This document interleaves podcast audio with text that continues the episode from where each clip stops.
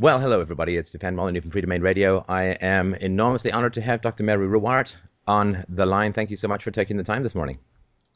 I'm glad to be here. So, like all, I suppose, free market fans of healthcare, your heart must have sank a little bit with the ruling late last week from the Supreme Court uh, on Obamacare. I wonder if you could talk a little bit about your reactions and your thoughts about this rather not exactly stunning U turn, but a very significant uh, change in course in uh, U.S. healthcare. Yes, uh, it's it is devastating. Um, in so many ways, I'm I hardly know where to start. I guess the only part of the healthcare that it really struck down was the um, punishment to states if they didn't expand their Medicare, a uh, Medicaid program, as the government wanted them to do. Uh, originally, the, the way the bill read was that if a state was not going to expand their Medicaid program, they'd lose all Medicaid funding, which for some states, that's like 10% of their budget. So they struck that down. But everything else was upheld by a five to four vote.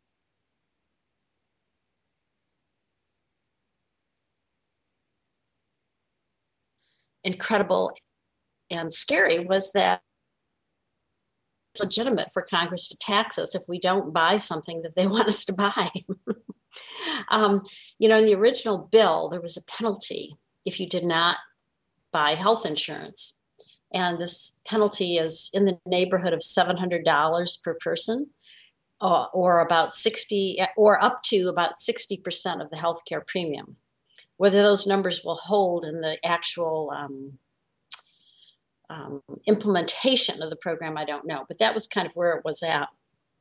And this individual mandate really was put in there because I think of all the things that libertarians did to kill Clinton care, and libertarians did kill Clinton care. I was uh, involved in doing that, and about 80% of the people who were against it and who convinced the American public it was a bad idea uh, were libertarians. I, I recognize their names. Uh, and so this was put in uh, to pacify people and, and tell them that they could keep their old health insurance and their doctors. But it, it's kind of a red herring. And it was the thing that almost undid Obamacare. However, uh, even though it's called a penalty in the Obamacare Act, or the what they call the Affordable Protection Act, the APA, um, it actually was interpreted as a tax by the Supreme Court because that was the only way they could get it to be constitutional. And isn't it bizarre to think that you can get a tax? Normally, a tax is on something that you buy, yes, but a tax yes. on economic inactivity is like you know you go to a a, uh, a gas station and they say, "Do you want gum with that?" And you say, "No, I don't want any gum right now." And they say, "Well, here's the tax on the gum." That's and right. it's like, right. but I didn't buy. It. It's Yeah. it's a very very bizarre. Uh, I mean, even Yes. by legal standards, which are bizarre enough, it's a very bizarre interpretation. That's right. In in fact, it's so bizarre that uh, I'm not sure it can't be challenged, even though it was the Supreme Court. It'll be interesting to see what happens. Um, the the bad news about all this, of course, is that it's going to really penalize young people and old people. Uh, it's going to penalize the young people because the insurance companies are forbidden to use um, past medical history as a way of pricing the insurance. So they have to take basically all comers. They can price it based on age and tobacco use, for example, and the community that you live in, but they, they can't, you know, if you've had if you have diabetes, for example, you you can't be excluded um, and you can't be charged more. So what this is going to mean is that I think ins- private insurance is going to probably double in cost when this is fully implemented in 2014. And what that will mean is that young people, especially, are going to be hurt because a lot of young people would buy health insurance if it was affordable. But when it gets to be very pricey for them, it doesn't make a lot of sense because statistically they aren't going to need it. Well, it's also struck me as well that um, one of the great things about insurance, when it is sensitive to health habits, in other words, if premiums can rise based upon poor health habits, what it provides you is a very early warning system as to your future expected health. So if you're Exactly. eating too much, if you're not exercising, then your premiums will rise. And that's a price market mechanism to say, look, you are engaging in unhealthy behaviors. If that is artificially suppressed, then Yes, it yes. relies on people's long term thoughts about their health in 30 years versus their immediate pleasures of today, which is not a very reliable way of helping people guide their health choices. Well, that's right. And and what's happening to the young people is they're either going to pay a 700 plus dollar tax or they're going to buy health insurance at these inflated prices.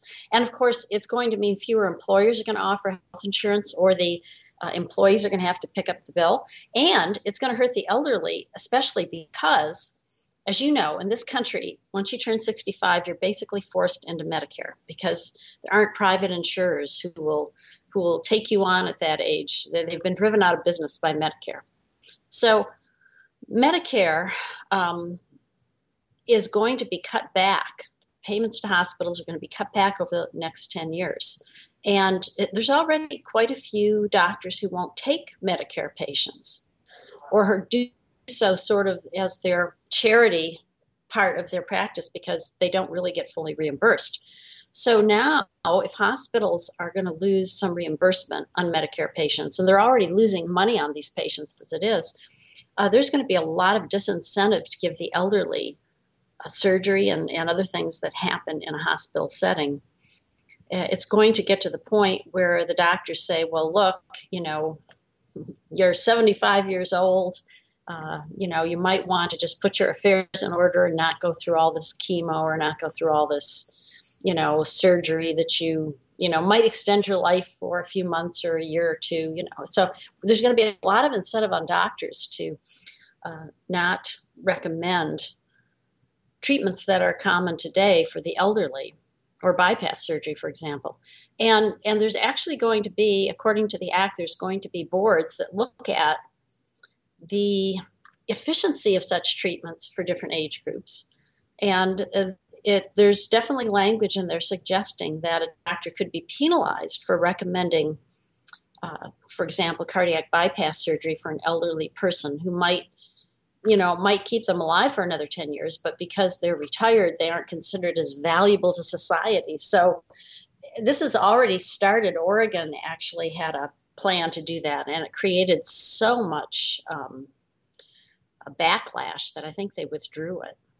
But and uh, in the in England at the moment, under the National Health Service, uh, recent reports have come out in the Guardian that suggest, quite statistically significantly, that over hundred thousand elderly people are allowed to die in hospitals simply because the doctors do not feel that the resources are, are worthwhile uh, to to treat them. Oh, and oh, that's right. There is no way to outstrip economic reality if you're not going to ration based on price and based on charity and based on you know the kindness of strangers then you're going to end up rationing based upon governmental decree, and that is, is something you really can't appeal. Mm-hmm. Well, that's right, and and I know the statistics on Canada and Britain are very poor in that respect.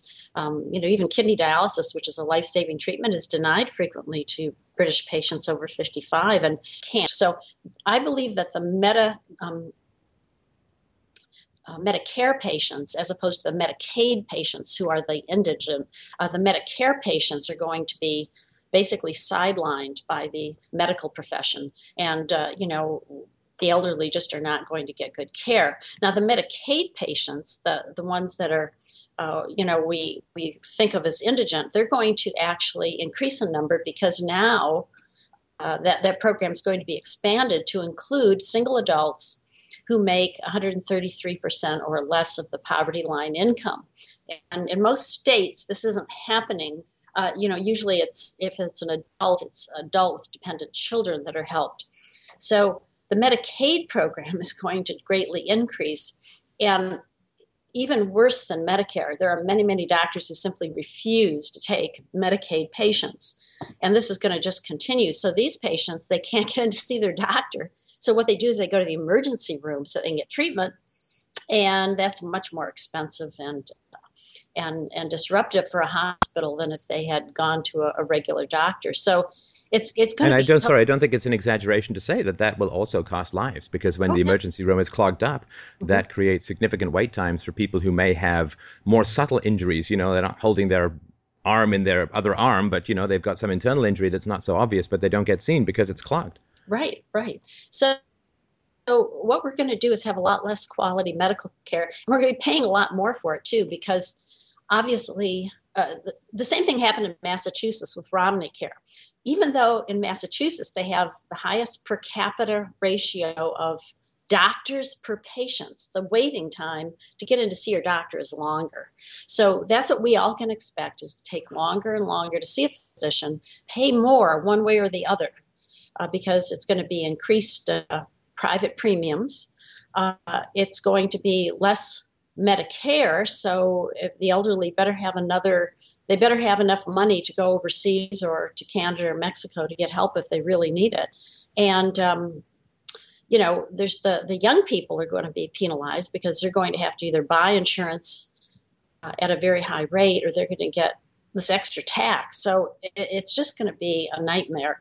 And because it's going to be so bureaucratically regulated in terms of what a doctor can offer his patient, there's going to be a lot less people who are willing to go into the medical profession. In fact, there's already been some doctors who have retired you know, in expectation that this is coming and they just don't want to practice medicine that way. So we've got we've got a lot of things working against us. This also means there'll be less innovation in healthcare. There won't be room for it. There won't be a place to do it because um, everything's going to be so highly regulated that it won't be easy for doctors to pioneer new techniques or new ideas. In fact, it could become criminalized to some extent, since if a new practice is not on the list of accepted treatments and you offer your patient a treatment that's not on the accepted list, you as a doctor could go to jail. So it, it's uh, it's very punishing, and it's a worldwide problem because the U.S. is truly the the place where most of the medical innovation takes place. So if we are shut down, if we are put in a position where we are not innovating anymore, it it reflects out into the whole world. They can't copy techniques that we don't have. It's also, I think, quite tragic, and this is a um, a long term problem that a lot of people don't seem to recognize. I think most doctors that I've ever met and talked to, they go into the profession. I mean, of course, they want to make money and we all got to live, but they genuinely want to help people. And of course, prior to the rise of government controlled, regulated, and managed uh, healthcare, Doctors regularly gave uh, pro bono work. They regularly took chickens in return for treatment because they yes. want, you know, how many doctors, when somebody comes in coughing up half a lung, are going to sit there and say, well, you don't have enough cash on you, so go back out on the street. And I mean, they're not going to say that. They're going to find ways to make it work. But the more that we control doctors through the power of the state, the more that we force them to bend under ever crippling regulations, the more we treat them as greedy, selfish, mean people who require the compulsion of the state to treat the poor and and those who you know are otherwise indisposed to pay. I think the more that you destroy their incentive, you destroy their goodwill, you create a sort of win lose scenario where doctors become a lot more guarded, they're a lot less trusted, they're a lot less respected. That's a very soft effect, but I think it's going to have quite a, lot, a strong effect in the long run. Well, yes. In fact, every time one of like when Canada and Britain uh, implemented their uh, universal health care program, which is essentially what this is going to be, because it is going to drive out the private insurers. Um, what, what's going to ha- what has happened both times is we've had a great influx of doctors from those countries and other healthcare workers who have decided they aren't going to work under that system and they come to us instead. Well, of course, now there's really nowhere for them to go. Although I I'm going to guess that many of them may end up in India or in Canada or in Mexico uh, as part of offering their services to medical tourists from the US who need to, for example, the elderly who aren't going to get care in the US anymore. And, and that's very sad. And I wanted to I wanted to talk a little bit about this um, idea that the private insurers are going to be driven out of business because if they can't charge, uh, what's going to happen? They, they have to charge these huge premiums because they have to accept everyone. Well, on the other side of that coin, this Affordable Health Care Act, and, and it's kind of a joke, I because I say affordable and it's just driving prices up. So it it's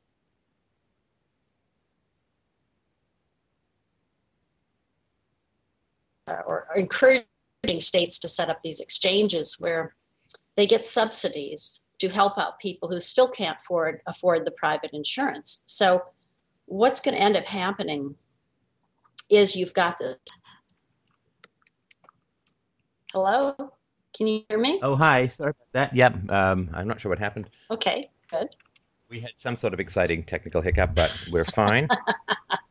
it's yeah. never it's never good. You know, it, it's never a full home production if you don't have at least one of those. So that's right. That's so, right. Sorry, you were just talking about um, the uh, uh, the concerns that you had about young people not being able to pay and. Um, uh, the, well, we, we, I think we'd finished the lack of innovation, and we were talking about uh, concerns that you had over young people not being able to pay for healthcare insurance. Mm-hmm.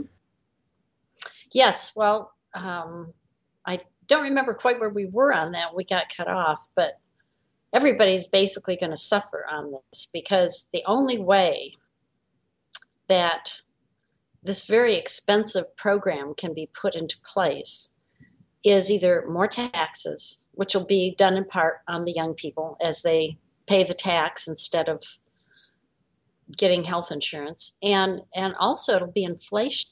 So again, the elderly are going to be hurt because many of them are on fixed income.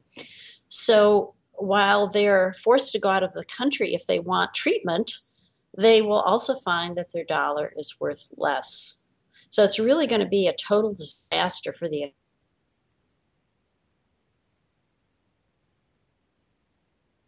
Supreme Court decision came out because it, it uh, reacted accordingly. It knew it was bad for the economy and uh, so i mean there's just no the, the only silver lining in this whole thing in my mind is that there's enough opposition for this that it it's conceivable that it will be morphed into something that um, is more acceptable although on the downside once again had, had the supreme court thrown this whole thing out and said no there's just too much in here try again congress might have been able to go back and put something a little better together now they've got this Affordable Health Care Act that they need to work with. I mean,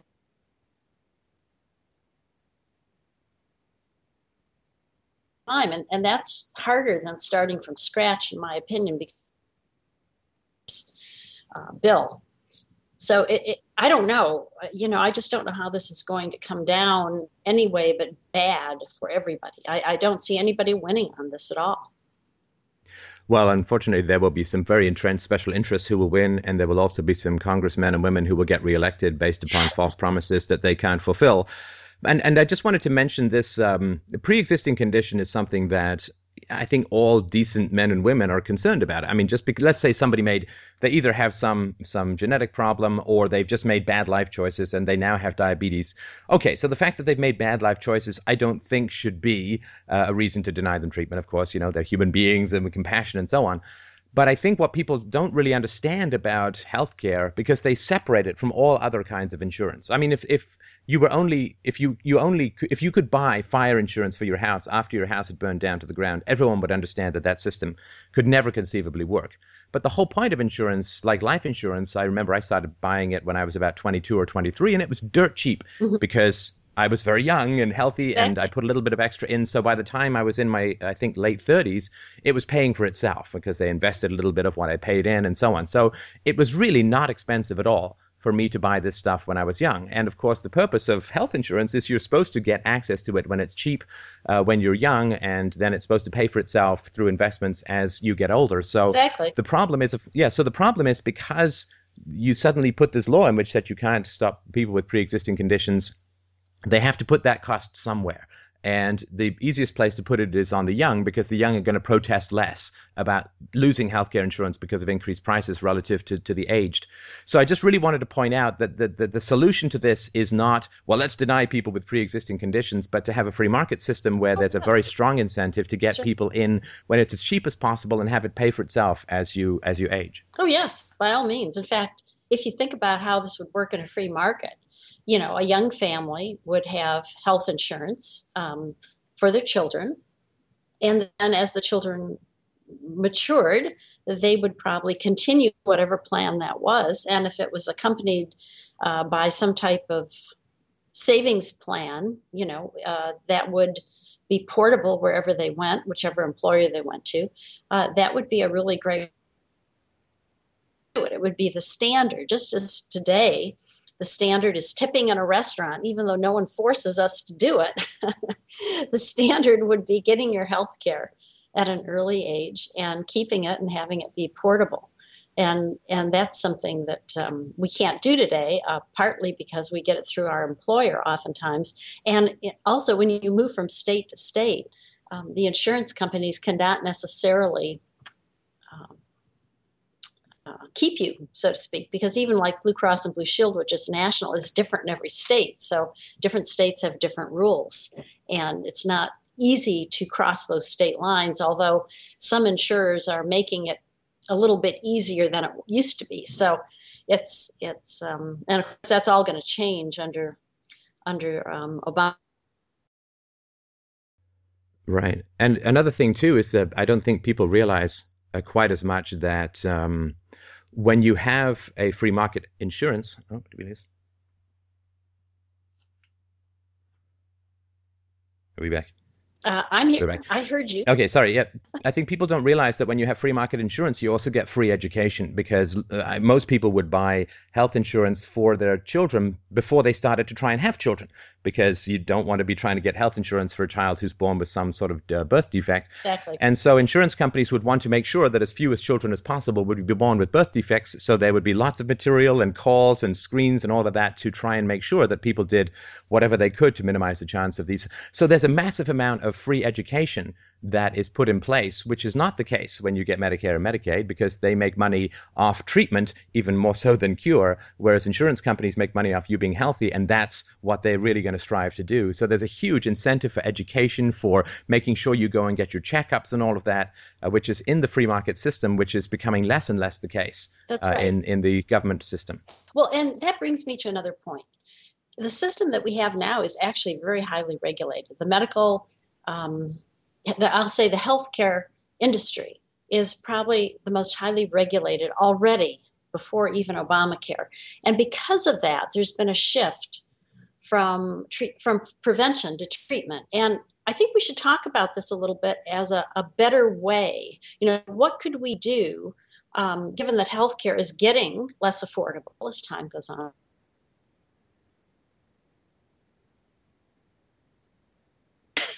And I think that would be of interest to our audience here. And I agree very much because only people in the profession are really aware.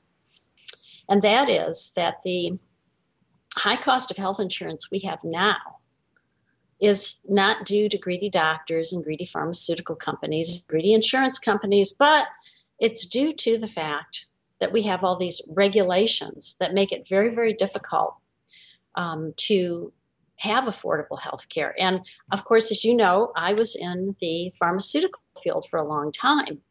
Uh, and in 1962, regulations were passed that dramatically changed the industry. And it took it took about 30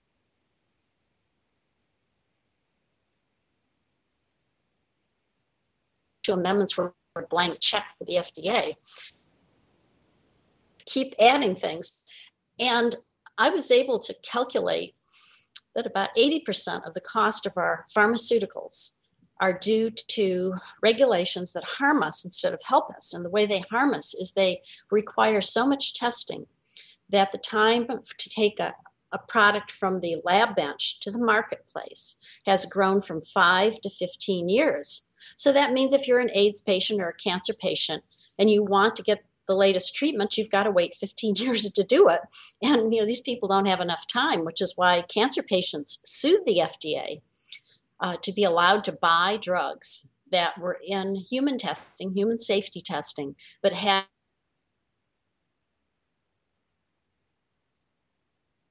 to save our own lives by having uh, by taking a drug that is not FDA approved. Now, I could go on and on. And I am actually writing a book about this because it's so um, involved. But basically, because of the way the FDA is operating, it's very difficult for like nutritional companies to go to the doctors and say, "Hey, do you know that fish oil will, you know, help your cardiovascular patients and it helps this and this and this way?"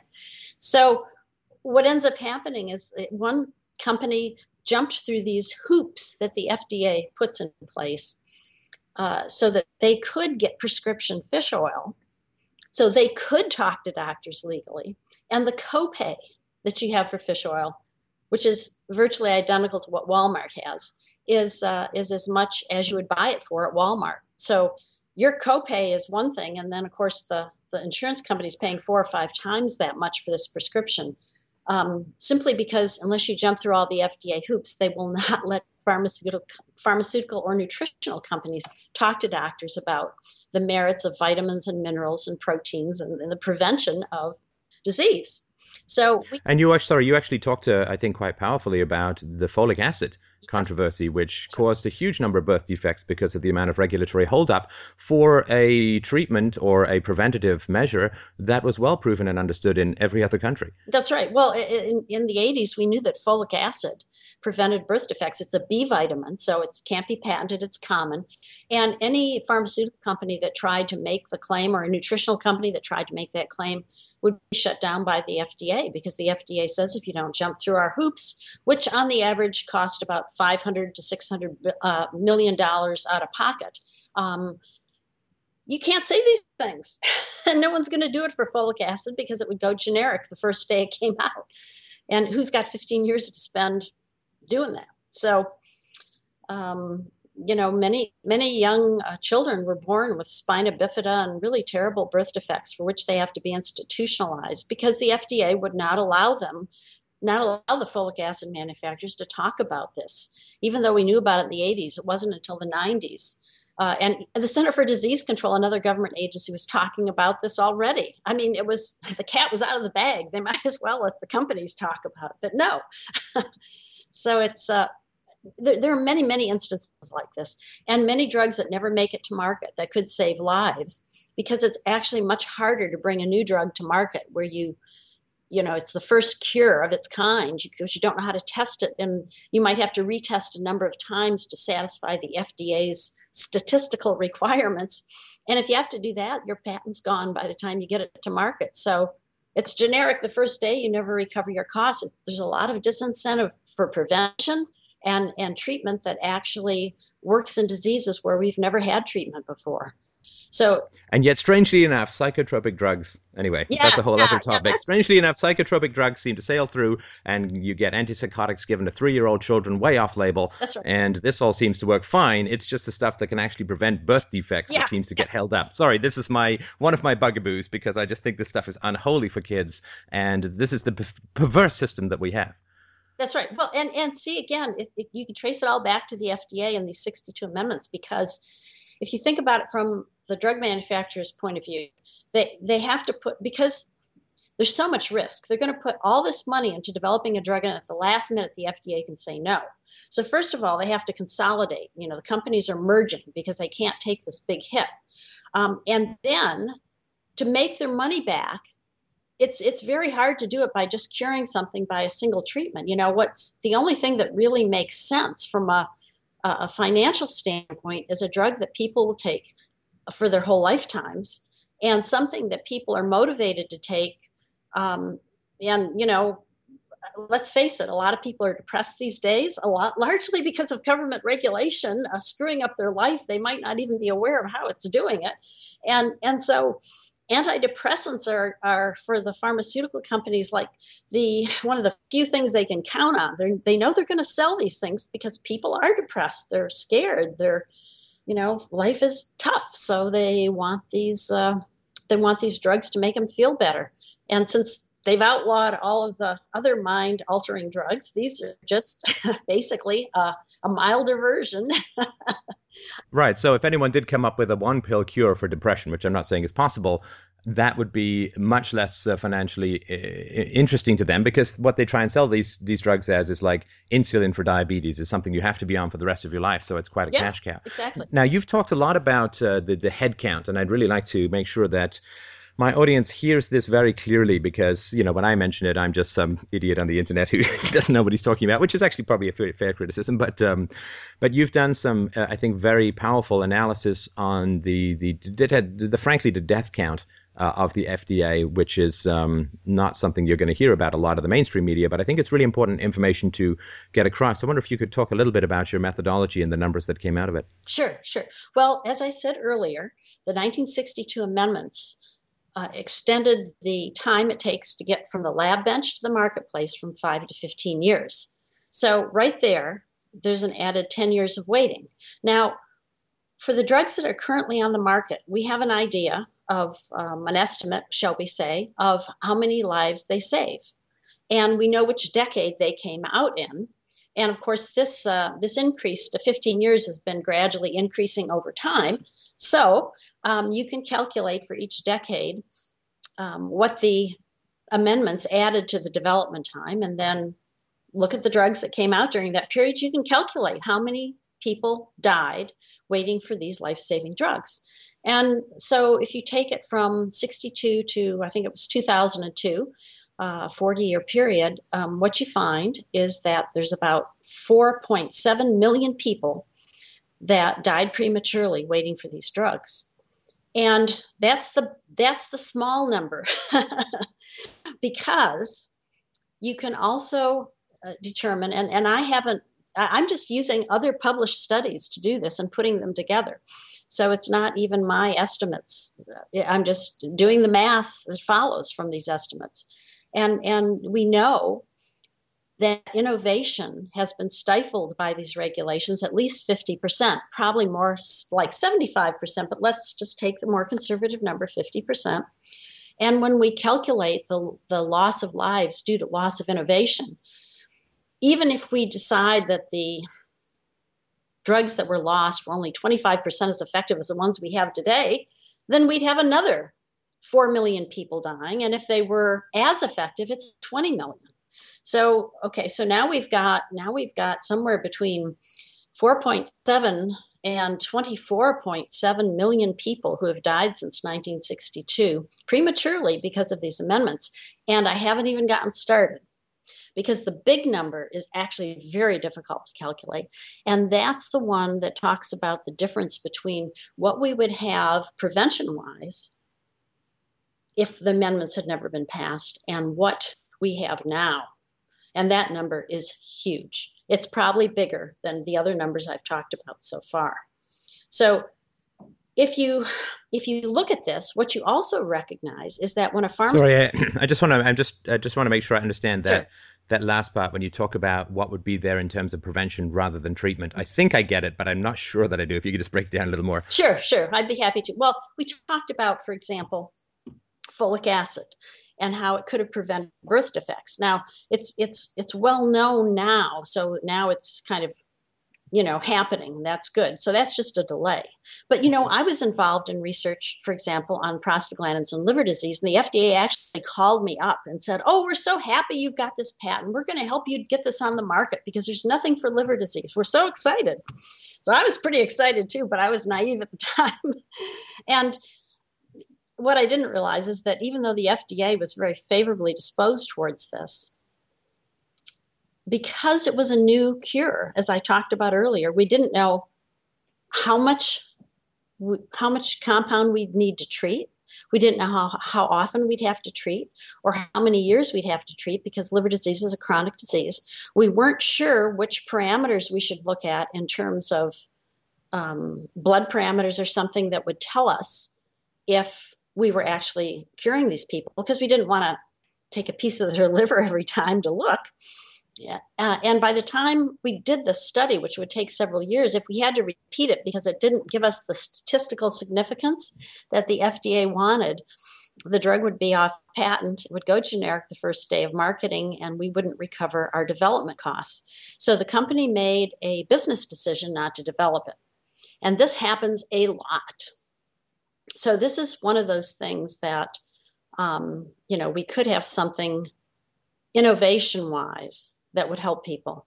And as far as prevention, um, you know, and I guess I, I kind of got off track there because this is innovation, not prevention. But, you know, at Upjohn, what we did, the research scientists um, didn't drink, didn't smoke, kept our weight down. We took lots of vitamins. The MDs, on the other hand, um, smoke and drank and were overweight. What was the difference? Well, the way we induced disease in our animals back then, in order to um, do the drug testing, there was only one way we could do it for the most part because we didn't have genetic tools back then. We took away their vitamins. So, what this hmm. told us was ah, you know, vitamins keep you healthy. And uh, so many diseases cardiovascular disease, diabetes, uh, you know, things like these are all related to nutritional status. So if we were able to take what we know about vitamins from animal studies and apply it to people and and talk to doctors frankly about this, you know, we would be way ahead in terms of prevention. And cheaply. and and very cheaply as well, of oh, course. Yes, and that's probably one of the reasons why. Yeah. yeah, vitamins are cheap, you know.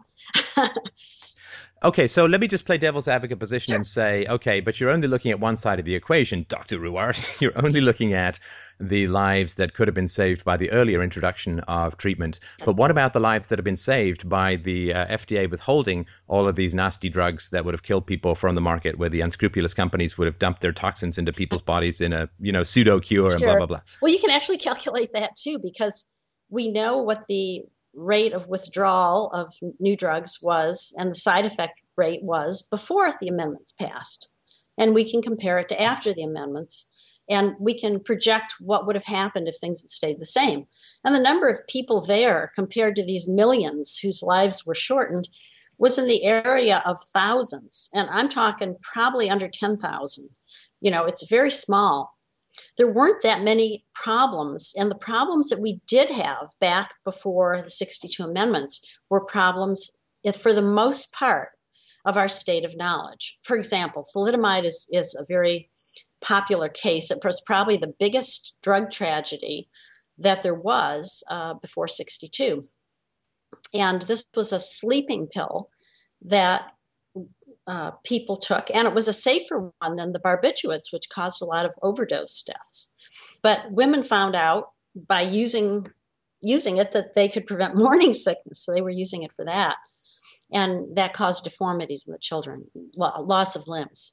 Well, this only shows up in primates, you know, monkeys and people, basically, and one strain of rabbits. So, you know, our state of knowledge at that time, first of all, we, we weren't as aware as we are now how sensitive the fetus is to drugs. And we also weren't aware how to test it, you know, because we didn't know that if we did the experiment in rats that it wouldn't say what happened in humans. So you know, this was this was not an expected side effect. And this is how most side effects are even today. Now, um, there are exceptions to this. Um, and it's it's scary because one of the things that's happened I believe, is that pharmaceutical companies are now putting out less safe drugs.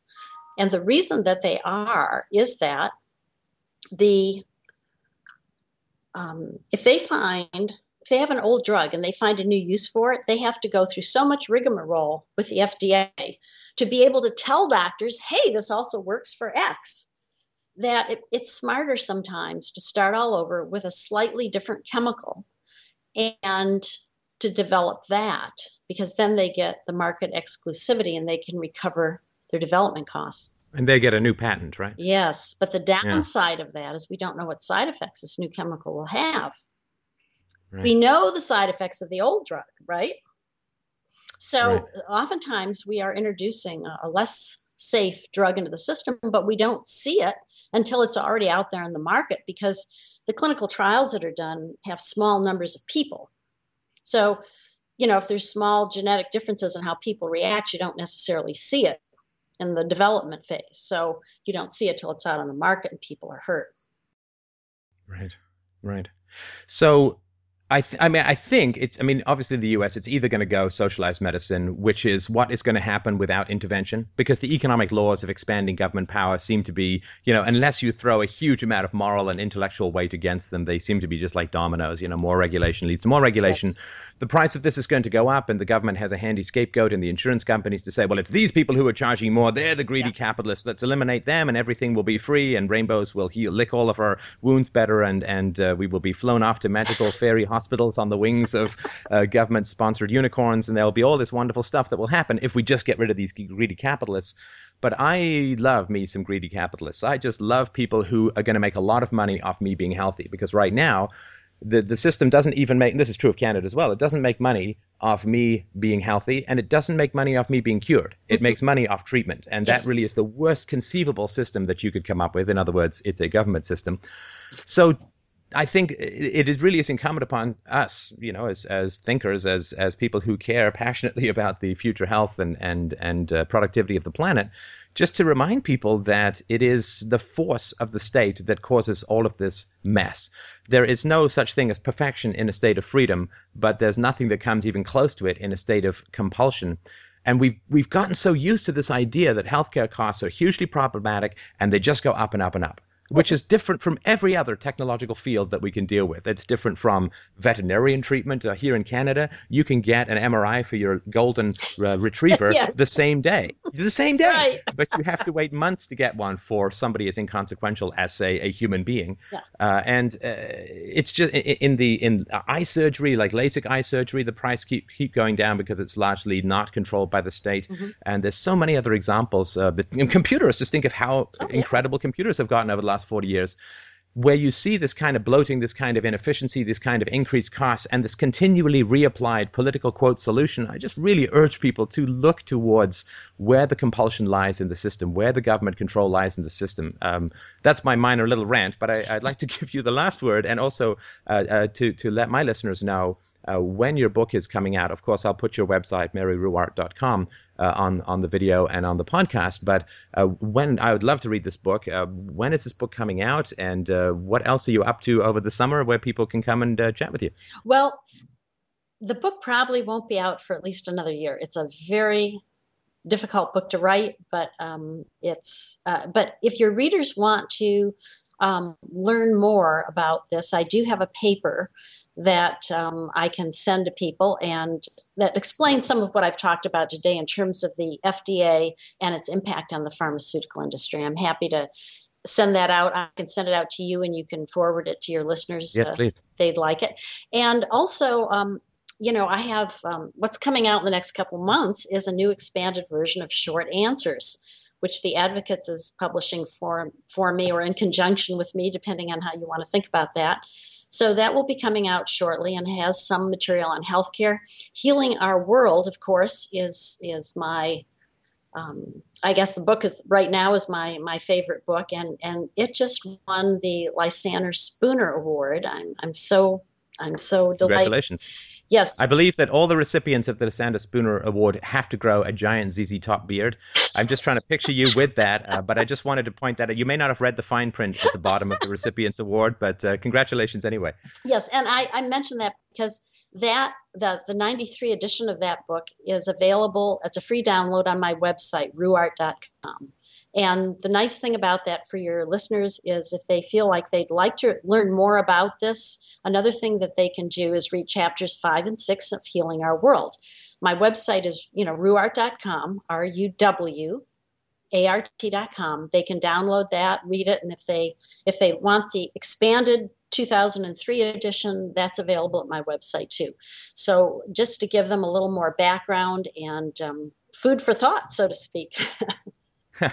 and uh, I really do want to thank you uh, for the activism and the work that you've done in putting together all of this data, all of these arguments. I found them invaluable in attempting to convince people of the hidden costs of regulation and to cut through some of the nonsense that people believe about the heavy hand of the state on the living veins of the nation. So I really, really do want to thank you for all of the work that you're doing. It's it's incredibly helpful to me, and I'm sure many, many other activists to to help to get the word out. And thank you so much for your time this morning. Oh, well, you're welcome, Stefan. I guess I feel very blessed to be in a position to have knowledge that I can share with other activists because it is very difficult. You know, when we started out in the early 80s, at least that's when I got very active. I, I in the 70s, I became an objectivist, but but as far as real activism, I didn't do it till the early 80s. And one of the things, one of the handicaps we had, is that we had good theory, but we didn't have we didn't have the studies that we have today that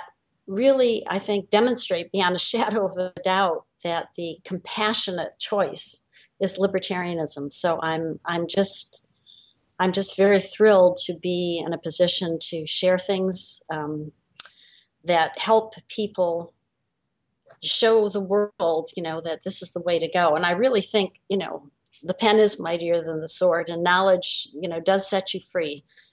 Both literally and figuratively. So I'm looking forward to a better world. It may not happen in my lifetime, but uh, I I know it's coming. Well, if you take enough vitamins, I believe it will, because uh, like Methuselah, you will live forever. So uh, thanks again for your time, and have a have a great morning. Okay, thank you. Bye. Bye.